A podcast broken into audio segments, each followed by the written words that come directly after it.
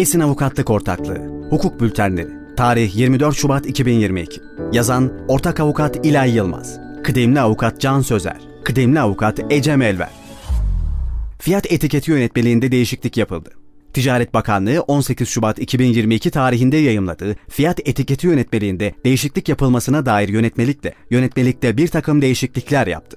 Yeni gelişme 1 Mart 2022 tarihinde yürürlüğe girecek olan değişiklikler kapsamında bakanlık etiketleme ve etiket üzerinde yer alması gereken bilgilere ilişkin yönetmelik hükümlerini yeniden düzenledi. Değişiklikler neler getiriyor? Değişiklikler kapsamında etiket ve listelerde yer alması zorunlu olan malın üretim yeri, ayrıcı özelliği ve satış fiyatı gibi bilgilerin Türkçe yazılması zorunlu hale getirilmiştir. Ayrıca malın satış fiyatından ayrı olarak ambalajının iadesine ilişkin depozito bedeli olması halinde satıcıların söz konusu bedeli de etiket ve listelerde yer vermesi gerekecektir. İlaveten malları perakende olarak satışa sunanlar zorunlu etiketlere malın veya aynı nitelikteki mal grupları ve raflarına ek olarak malın ambalaj veya kabı üzerinde de yer verebilecektir. Son olarak indirimli olarak satışa sunulan mal veya hizmetin indirimden önceki fiyatının tespitinde indirimin uygulandığı tarihten önceki 30 gün içindeki en düşük fiyatı esas alınacaktır. Meyve ve sebze gibi çabuk bozulabilen mallardaysa indirim oranı ve miktarının belirlenmesinde malın bir önceki fiyatı esas alınacaktır.